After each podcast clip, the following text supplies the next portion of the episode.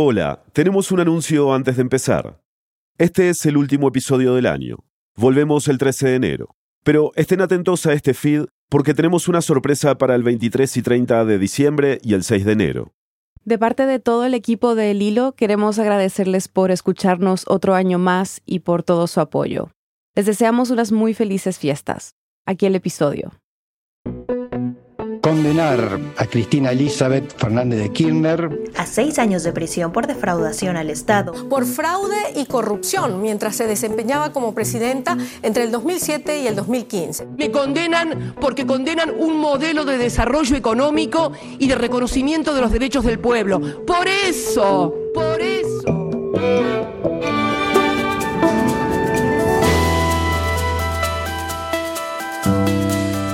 Bienvenidos a El Hilo, un podcast de Radio Ambulante Studios y Vice News. Soy Silvia Viñas. Y yo soy Eliezer Budazó. Hoy, la figura más emblemática de la política argentina de las últimas décadas recibió una sentencia por administración fraudulenta. ¿Qué significa realmente esta decisión judicial para la vicepresidenta y para el escenario político del país? Es 16 de diciembre de 2022.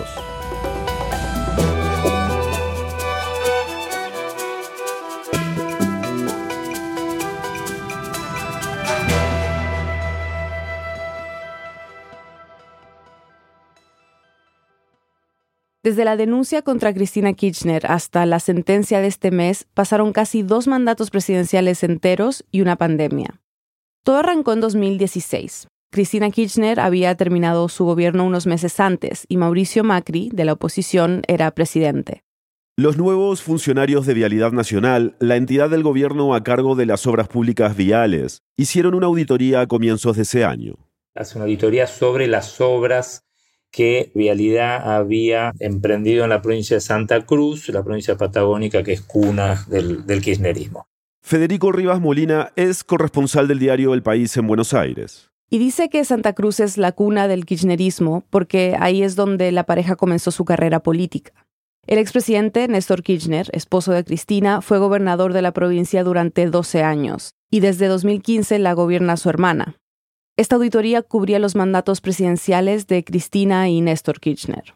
Ahí salen un montón de eh, irregularidades y todo el resultado de esa auditoría termina el expediente y a partir de eso es que el fiscal arma buena parte de la, de la acusación contra Cristina Kirchner. ¿Y de qué se le acusaba a Cristina Kirchner? Bueno, se le acusaba de dos cosas. Una era eh, un cargo de asociación ilícita, eh, se le acusaba de ser la jefa de una banda que se había formado en el gobierno para quedarse con recursos públicos. En esa banda estaba ella como jefa y el ministro de Vido, el secretario de Obras Públicas, bueno, todos los funcionarios que tenían algún tipo de relación con la, con la obra pública y del otro lado, un empresario llamado Lázaro Báez, que es un empresario santacruceño, que hasta hace unos pocos años era un bancario, un cajero de banco, que se hizo muy amigo de Néstor Kirchner en el tiempo que Néstor Kirchner era, era gobernador en la, en la provincia de, de Santa Cruz. Y este hombre funda una empresa constructora que se llama Austral Construcciones y en un lapso de tiempo muy breve recibe el beneficio de 51 contratos para hacer eh, obras viales en, en Santa Cruz. Entonces, aparte de liderar esta asociación ilícita, se le acusa también de montar con este empresario un sistema para facilitar, digamos, para otorgarle obra pública a cambio de eh, un, un retorno es una causa por básicamente el tomar fondos, digamos, en un acuerdo para hacer obra pública. Claro, es redireccionar contratos de obra pública a empresarios amigos del poder a cambio de, un retorno. Eso sería básicamente el esquema. A este proceso le han puesto un nombre, causa vialidad. No es el único contra Cristina Kirchner. Hace unos 4 o 5 años tenía 10 causas abiertas, las cuales fueron cayendo una a una porque si nos aferramos a la verdad, se sabía que las había solo dos o tres causas que realmente tenían un sustento firme. Pero como nos explicó Federico, la causa vialidad es la que ha avanzado más rápidamente en la justicia y por eso es la primera en la que hay una sentencia. vamos por partes ahora. Si no me equivoco, el proceso oral empezó hace ya mucho, en el 2019, ¿no? ¿Cómo fue esa parte del juicio? ¿Cómo se desarrolló? Bueno, el juicio arranca cuando Cristina eh, se presenta por primera vez, ¿no? O sea, ella como, como acusada declara eh, ante los tribunales. Doctora, buenos días. Le vamos a recibir declaración indagatoria en los términos del artículo 378 del Código Procesal Penal de la Nación. Le recuerdo que tiene el derecho constitucional de negarse a declarar sin que ello implique una presunción en su contra. Así que le pregunto si va a declarar. Sí, voy a declarar. Muy bien. Y ese, ese es como el, el inicio formal del, del el juicio. Ese día es, un hito porque es cuando ella plantea lo que después va a ser el, el, argumento que va a sostener a lo largo de estos casi tres años de, de investigaciones, que en realidad el juicio está todo armado, que no, no había pruebas, y es el momento en el que empieza a armarse esta idea de que hay un partido judicial, ¿no? después de la condena ella sube un poco la apuesta y dice mafia judicial, ¿eh? que amparada por jueces amigos de la oposición, lo único que quieren es proscribirla de la política, eh, inhabilitándola para eh, ejercer cargos públicos. Ese es un poco el gran argumento de la defensa que ella mantiene durante todo el juicio. Esto es un invento solo para quitarme del, del medio. Y estoy acá y seguramente este tribunal, que es un tribunal del lawfare, un tribunal que seguramente tiene la condena escrita esta palabra se ha repetido mucho durante todo este proceso y es probable que no la hayan escuchado antes. Lawfare, un término que Cristina Kirchner utilizó en esta primera indagatoria de 2019.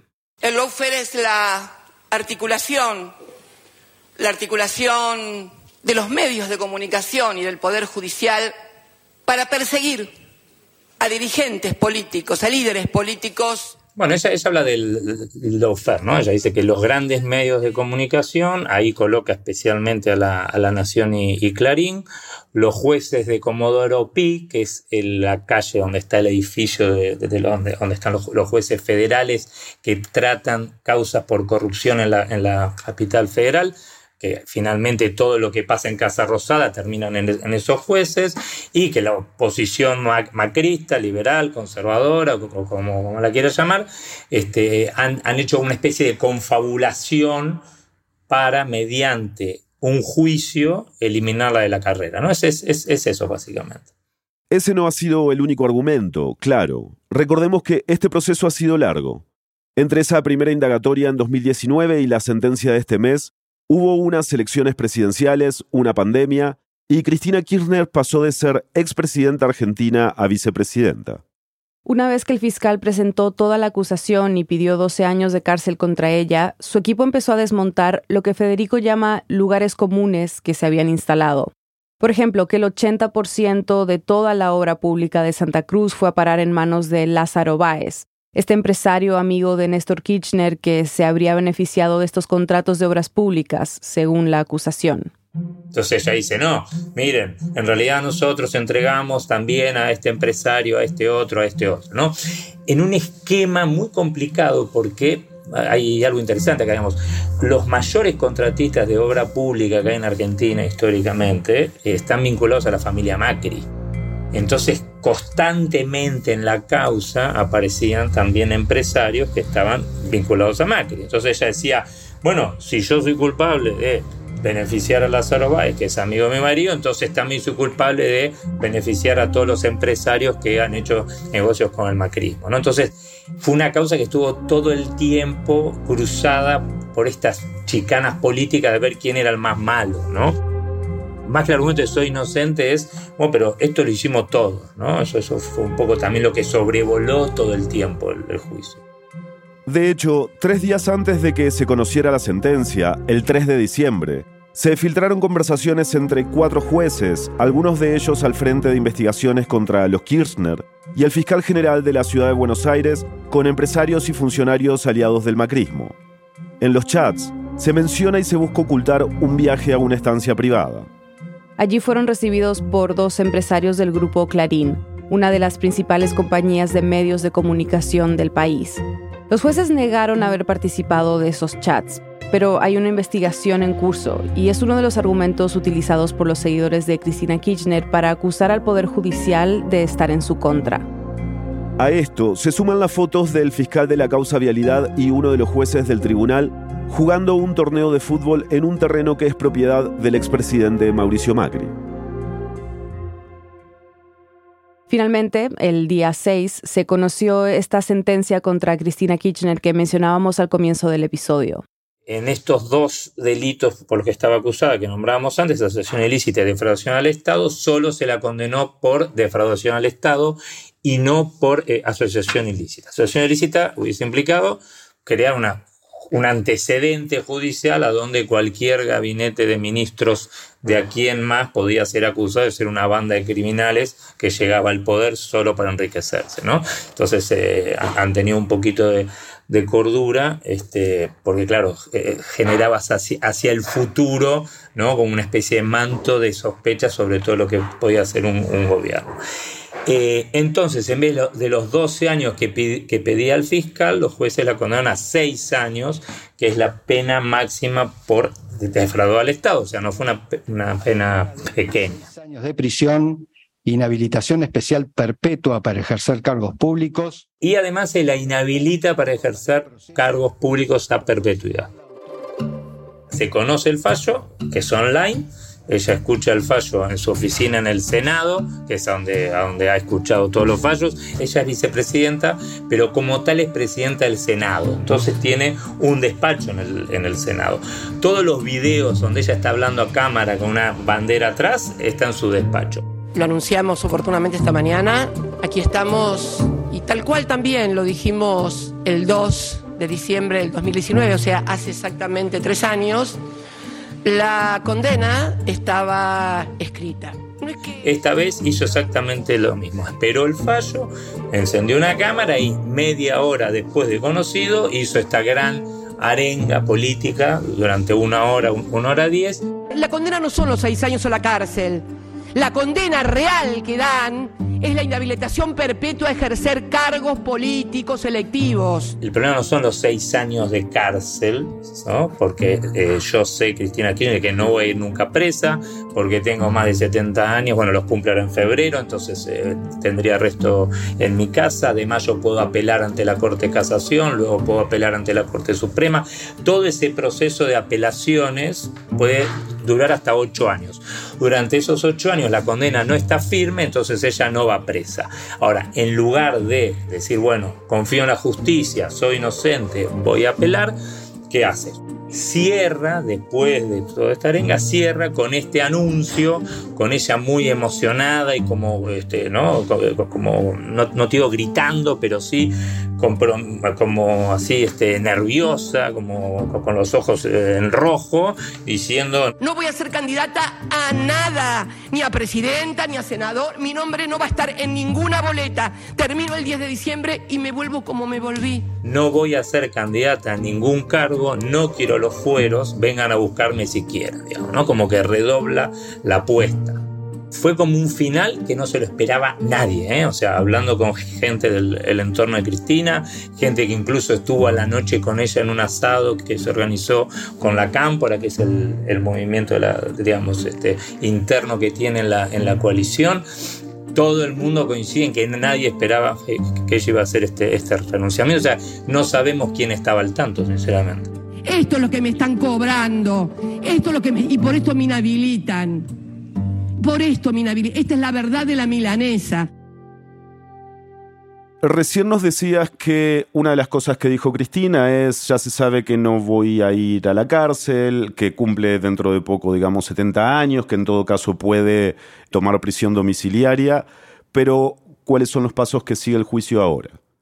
Esto no está firme, por eso ella no va a la cárcel. A ver, recordemos, para que tengan una idea, Carlos Menem murió eh, cerca de los 90 años siendo senador con una sentencia que tenía este, segunda instancia, que estaba este, ya ratificada en Cámara de Casación por tráfico de armas a Ecuador y, Croacia en los, en los 90 y esta causa nunca llega a la Corte. O sea, llega a la Corte el sobre, digamos, pero la Corte nunca trata la, la, apelación.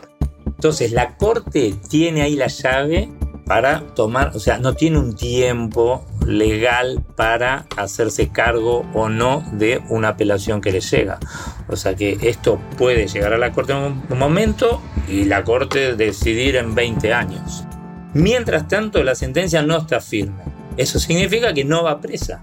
No va presa y no pierde los derechos electorales. O sea, ella no está inhabilitada para ser candidata porque como la sentencia que la inhabilita para cargos públicos no está firme, ella mientras tanto puede hacer lo, que le plazca.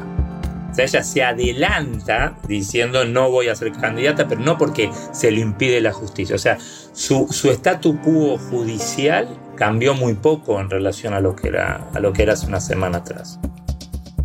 Después de la pausa, el futuro de Cristina Kirchner como figura clave en el tablero político de Argentina.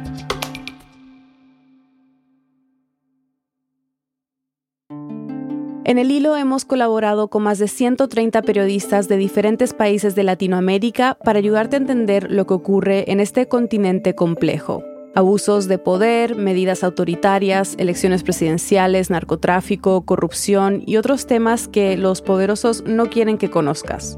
Podemos seguir haciendo este trabajo solo si tú nos ayudas con una donación. Además tenemos una gran noticia. Antes de que termine esta semana, Newsmatch, una beca para organizaciones sin fines de lucro, va a duplicar cada aporte que nos hagas. Si donas un dólar, recibiremos dos. Tu apoyo tendrá doble impacto. Puedes donar en el hilo.audio slash apóyanos. Gracias desde ya por tu ayuda. Estamos de vuelta en el hilo. Es probable que desde la sentencia hayan visto comparaciones entre Cristina Kirchner y Lula da Silva. Recordemos que Lula fue condenado a 12 años de prisión por corrupción y luego fue absuelto. No sé si se la compara, se compara a ella. O sea, eh, ellos tienen, o sea, el kirchnerismo tiene como una especie de, de, imagen espejo en Lula, ¿no? O sea, es el líder popular que en su gobierno fue muy exitoso, cambia el gobierno, un juez, en este caso Moro, lo mete preso y ese mismo juez después es ministro de justicia del el gobierno que le sigue, ¿no? O sea, el gobierno opositor, en este caso el de Bolsonaro. Entonces dice, bueno, es exactamente esto lo que le pasa a Cristina, ¿no? Una líder popular, exitosa, cuando se corre del cargo, la oposición intenta anularla con este, el partido eh, judicial, en tribunales, etc. Lula fue preso, estuvo más de 500 días preso y después vuelve al poder, como va a pasar el primero de enero. ¿no? Entonces, yo creo que el kirchnerismo está intentando buscar ¿no? Es, eh, digamos, el recorrido es muy parecido, si lo pensás, ¿no?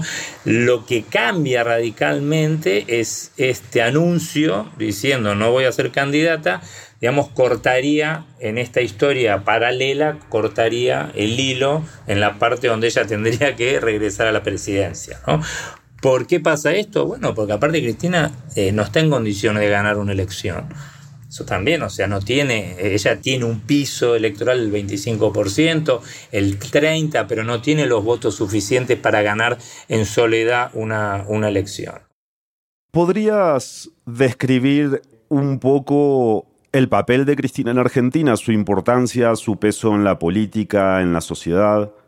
Bueno, yo escribí un artículo el fin de semana para, para el país que hablaba un poco de eso.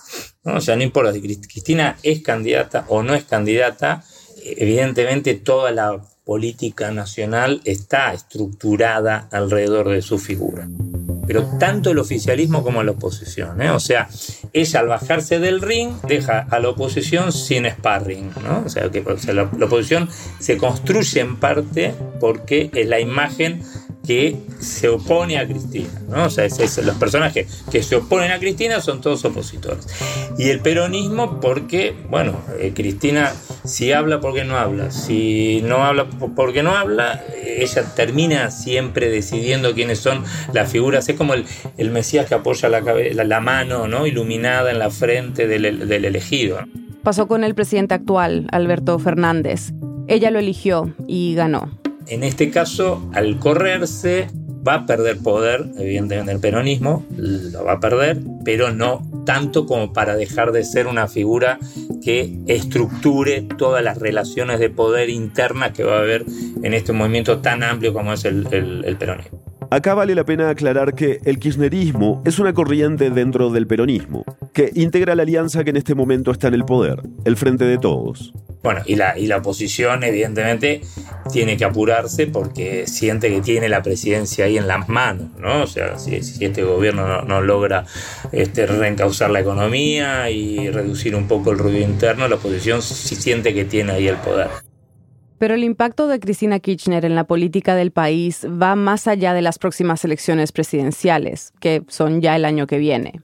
Es el tipo de personaje político que genera pocos grises pasa lo mismo con Lula, o sea, en ese sentido también, o sea, el, tipo que detesta a Lula lo detesta pero con la sangre, ¿no? Acá el, el es, es de llevar guillotinas a la plaza y arrojar antorchas a la Casa Rosada, o sea, no, no hay un antiperonismo pensado y bueno, Cristina hay que reconocer que el poder adquisitivo, nada, nada, todo lo que hizo fue un robo, todo estuvo mal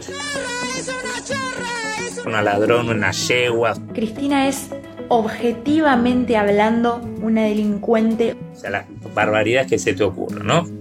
Del otro lado, genera... Los ocho años de Cristina fueron maravillosos. Casi como un sentimiento mesiánico. Cristina es la referente que ha defendido los intereses populares. A la gente que la quiere, eh, nada, la, adora a ciegas. Mira, yo pongo mi cuerpo, mi cuerpo en el fuego por Cristina. O sea, en los actos, en los mítines de, campaña, la gente llora cuando ella entra, ¿no? O sea, hay, hay una cosa de devoción, pero formidable. Federico, en relación con esto, con el nivel de, polarización que genera una figura como la de Cristina, ¿cómo reaccionó la ciudadanía a esta sentencia judicial? Mira, eh, antes de la, de la sentencia había un, cántico así de, de, de, de meeting, de, de marcha.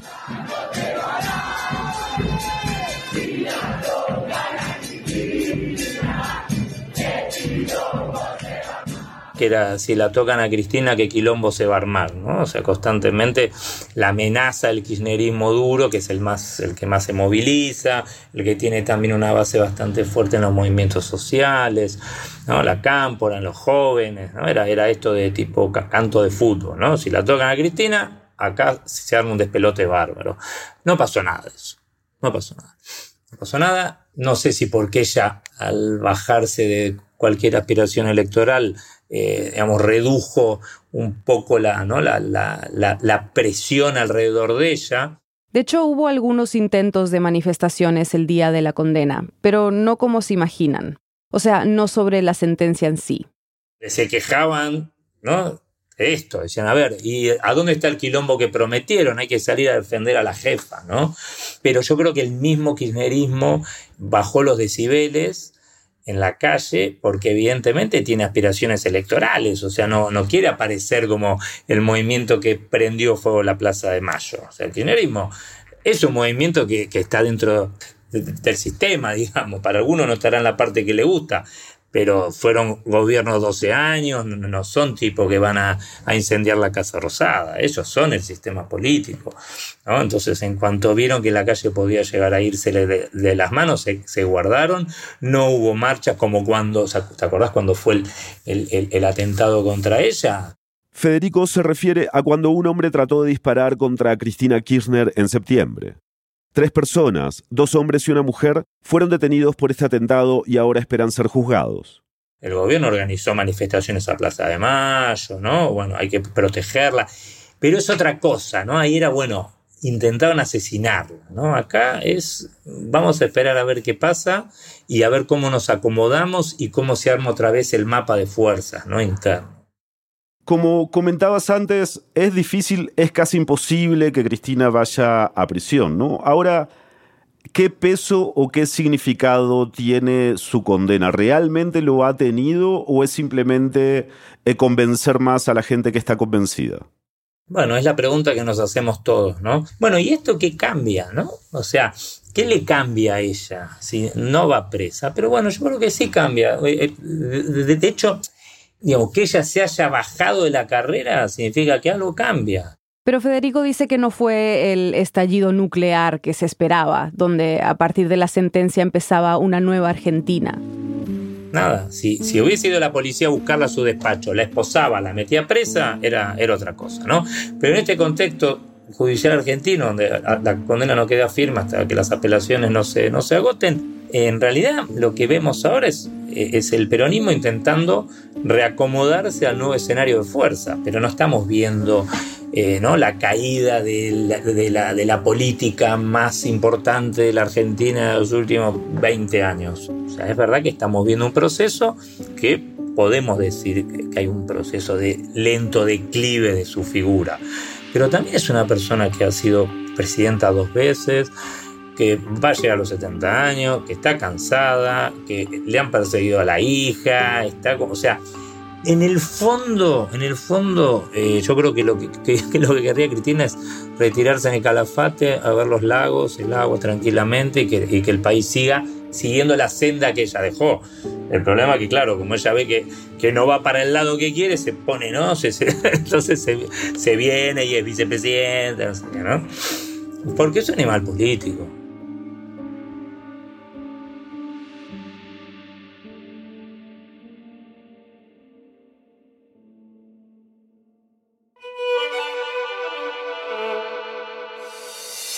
Este episodio fue producido por mí, con preproducción de Mariana Zúñiga. Lo editó Eliezer Budasov.